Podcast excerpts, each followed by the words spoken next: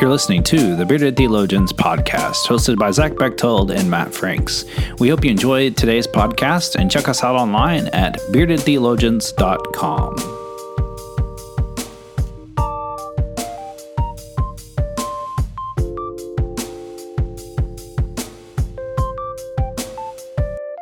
listening to the Bearded Theologians podcast, hosted by Matt Franks and Zach Bechtold. Uh, so this week on the Bearded Theologians, as we were kind of um, looking and thinking about what we were going to talk about, um, this week we noticed in the lectionary that one of those great classic verses that's used in a lot of different places um, popped up this week, and so we kind of wanted to talk about that. And so we're going to look at Psalm uh, 1914. And so Zach, as you as you see as you see that little section there, that little verse there, what are what are some things that that that come to your mind? So, so Psalm 19:14 says, "Let the words of my mouth and the meditations of my heart be pleasing to you. Let my uh, Lord, my rock, and my Redeemer." And it is one of those classic verses, um, and it's frankly probably one that is misused quite a bit. Of, uh, you know, you you've got to you got to watch what you say. You got to do this. You got to do that, and and people use it to to bring people down. But it's it's not a verse for that. Um, I don't think it's what David had in mind. It's it's this verse of praise and and hope of let what comes out of me be pleasing to you. Let what comes out of me, um, let it let it glorify you. You know, and it's it's this psalm of praise that David writes. And so when I when I think about that and I I take it into my own life, um, it's it's it is the words and things that I use but it's also the actions. It's also how i um, interact with the people around me um, in in all of that. I mean it's it's it's not just what comes out of my mouth because sometimes that doesn't meet the actions right? Um, or sometimes the actions don't meet what comes out of the mouth. And so so for me it's that reminder of just remember who you are remember where you are um, and how how is that going to be pleasing to god today? Those actions those words um, and and I think that looks a lot different than just being nice or not having a potty mouth or um, you know I, I think it's knowing who you who you're around and where you are and what what you need to say in those moments i guess. I think for me um the thing that I've always found interesting it's that my experience with it has been always um, used in the context of it's the one that's always used before a lot of sermons, mm-hmm. and um, I struggle with that a little bit because sure. then I feel like it negates anything you do leading up to the service, meaning that like none of that was brought to fruition. That like so none, mm-hmm. I, I kind of feel like that. Oh, so then the rest of that stuff was invalid and mm. and that this like the sermon like and i think that i think that's my struggle is that then that puts the emphasis on like the sermon being the only thing that speaks the word of god mm. um, into the worship experience and, and, i have a hard time with that because i don't think it's just that i think it's everything that you and do in worship has an opportunity to connect people with god and, and mm-hmm. Um, and so like when it's done just in that moment i feel and and you know i know people will disagree with me on this but i feel like that it's just saying that anything we did before then wasn't exactly what that could be um, and that um, that that won't invite people in to allow god in in that moment mm-hmm. but we want you you know like right now in the sermon like because by god i spent x amount of hours on that mm-hmm. you know this this is the important this is the word of god and and maybe that's just me um, mm-hmm. but um, no i don't think it is because i've i've i've I've talked to a lot of of people who have ministries throughout worship, whether it's choir directors or praise, you know, whatever it is, whatever it outside of the sermon, right? The people leading those things. And and they struggle when the pastor gets up and says, "Okay, now it's time to worship." Now yeah. for worship, right? N- negating the last 45 minutes yeah. of our morning. Um, yeah because it, it is um you know whether it's it's we worship through our giving or we worship through uh, our joys and concerns or worship through singing uh, or the sermon it's from the moment we walk into the sanctuary to the moment we leave it's it's all worship right?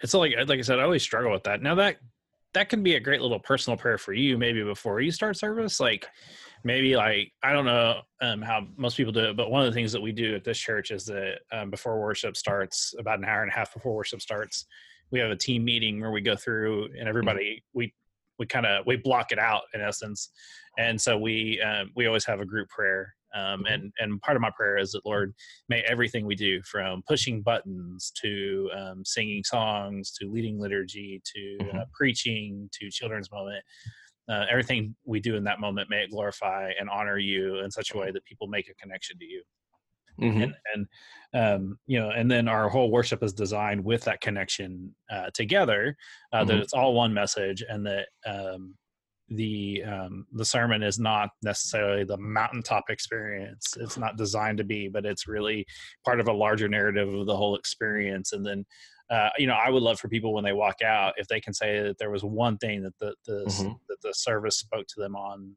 you know that that's more important to me than my sermon like if, if someone says hey you know the music this week was just spot on yeah that's your message this week then i know that that made the connection versus like anything i Right. said in the sermon Right.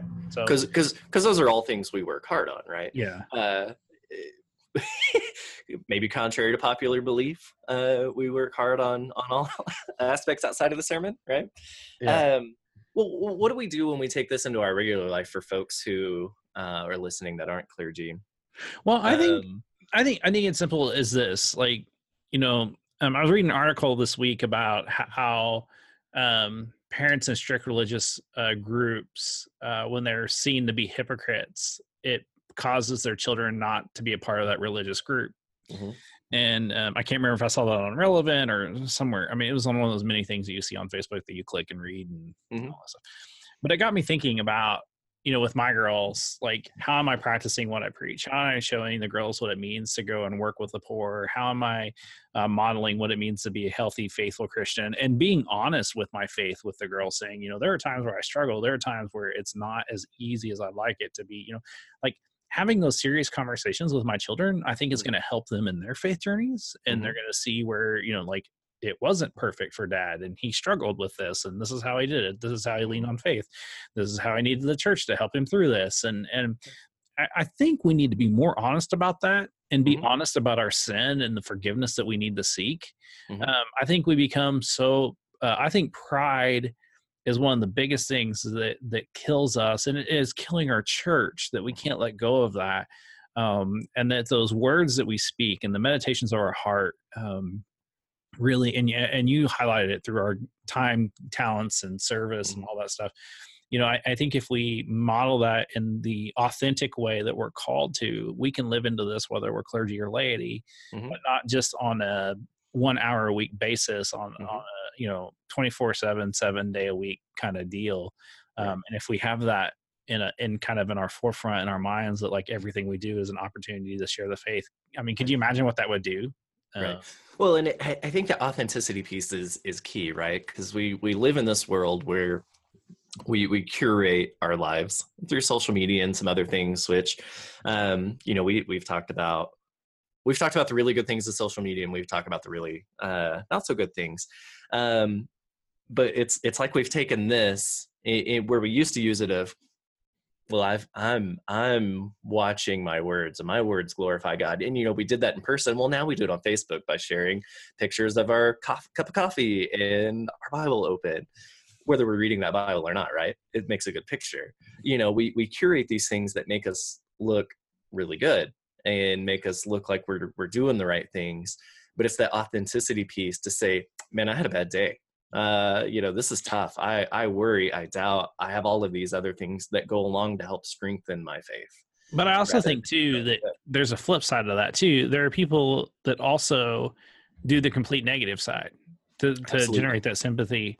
Yeah. Um, that sympathy thing, saying, For sure. um, you know, oh, woe is me. You know, trying to get that to make them feel like it. It's that false sense of making them feel better. That you know, if I, if I share that with me, um, and and and there are people that do that. I mean, there are people that do both sides. Yes. Um, and I think that it's it's truly being honest to who you are, and Mhm. and that's something I've tried to do is that on my social media um i really i mean i really try to keep it positive but i really try to be a positive person like i Absolutely. i try to be very optimistic and that things are going to be okay um and and some of it we don't know and um and so like i try to portray that on social media and i also try to like i want to be encouraging to people. I want people to not only dive deeper in their faith but like like be a good human being if anything.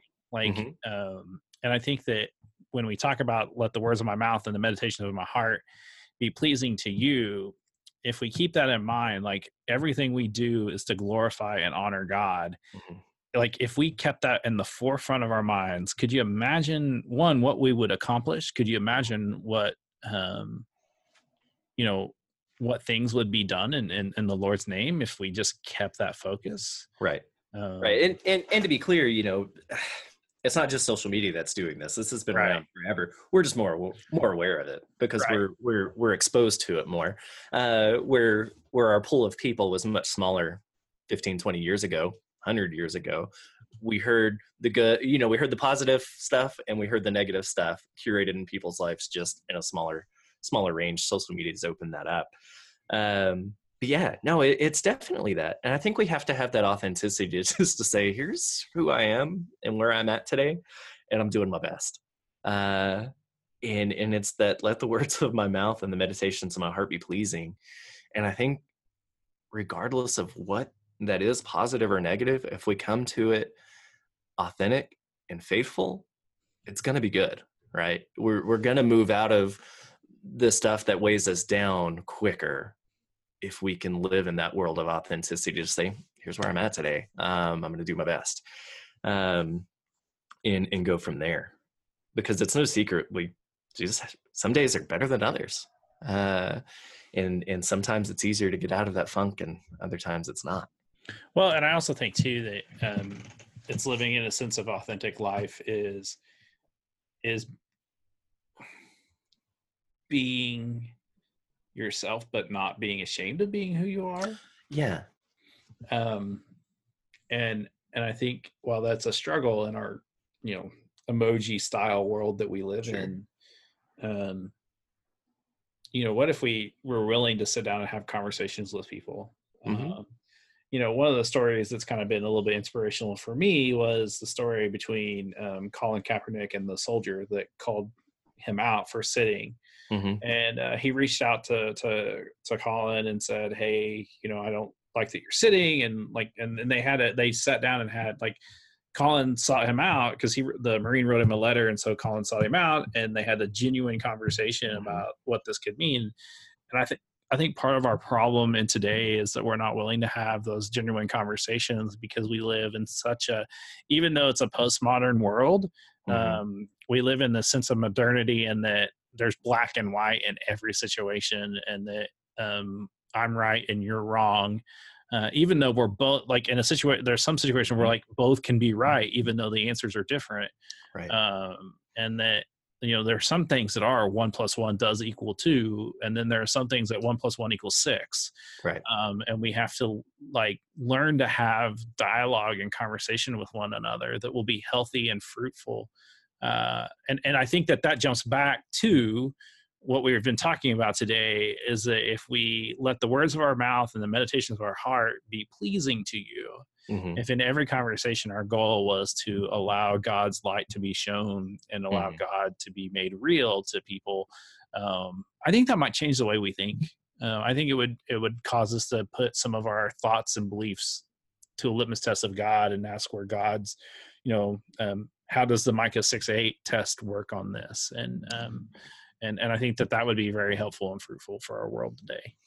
I think it would. And oh gosh, it would. I mean, just if if we could just forget about being right for a minute and go into conversations just to hear people, I think it would change a lot about our world. Uh, at least a lot about ourselves and how we treat other people. Uh, to to just enter into situations of, I don't have to be right. I'm not looking to be right. I'm just looking to hear and to be heard. Um, and and that changes that changes the dynamic of conversations it changes the dynamic of relationships and we have to be willing to do that Well, and I think that that's where um, learning how to be an active listener is vital and key. hmm And so I, I, I mean, I think that that's a great challenge for us today, uh, for this week, is, is how can you be an active listener? hmm Um, how can you work on your listening skills to truly listen to someone? Right. um, and and not necessarily put yourself in their shoes, but to hear it from their perspective, to hear it Right. from where their hearts are and where their desires are, and how they feel connected to God. I, I bet that would open you up a little bit more and, and challenge you in some ways. the the way I describe an active listener is uh, to we we often listen to respond, and so we're formulating our response and not listening. Being an active listener means we're listening not to respond. We're just listening to hear. Um, and so as you're as you're hearing the people around you this week, stop formulating your response in the middle of their conversation, in the middle of why they're talking. Simply listen and hear them out completely, um, and know that you don't have to respond. Uh, know that you don't have to have the right answer. Know that you don't have to do anything but hear them. That is that is being an active listener. And let the words of your mouth and the meditation of your heart be pleasing to God. We're done. for those of you who are not watching the podcast i just mic dropped So um, we want to encourage you to go uh, on the uh, beardedtheologians.com website. We've got some blog posts up for the first time in a long time. Yay! We want to thank our blog writers. And if you're thinking about being a blog writer for us, just send us an email. We'd be glad to uh, connect with you and talk to you about what that could look like. Um, go on our website at beardedtheologians.com and, and buy a t-shirt or a mug. Um, also, uh, if you don't have a podcast app and you're looking for a really good podcast app, um, I would encourage you to, um, you know, uh, look at Castbox. Uh, they're a semi-partner of ours, and um, we really, I've really enjoyed using it. I've been using it now for two weeks, and it's great um, I used it on my trip, my eight-hour drive yesterday, and um, really enjoyed its interface and everything about it. It was a Mhm. lot better than what I had been using, and so we'd encourage you to go on there. You know, like us, you can find us on there fairly easy, and most podcast podcast apps, with the exception of Spotify, because they just their submission process is is just very. Difficult and they never respond. Yep. Um, so we want to encourage you to just uh, stay connected with us. Uh, feel free to, to share conversations with us and, um, you know, like us, share us, and um, subscribe Enjoy, enjoy the uh, conversation. Yes. Uh, so for the Bearded Theologians, I'm Matt Franks. i'm zach bechtold thanks for checking us out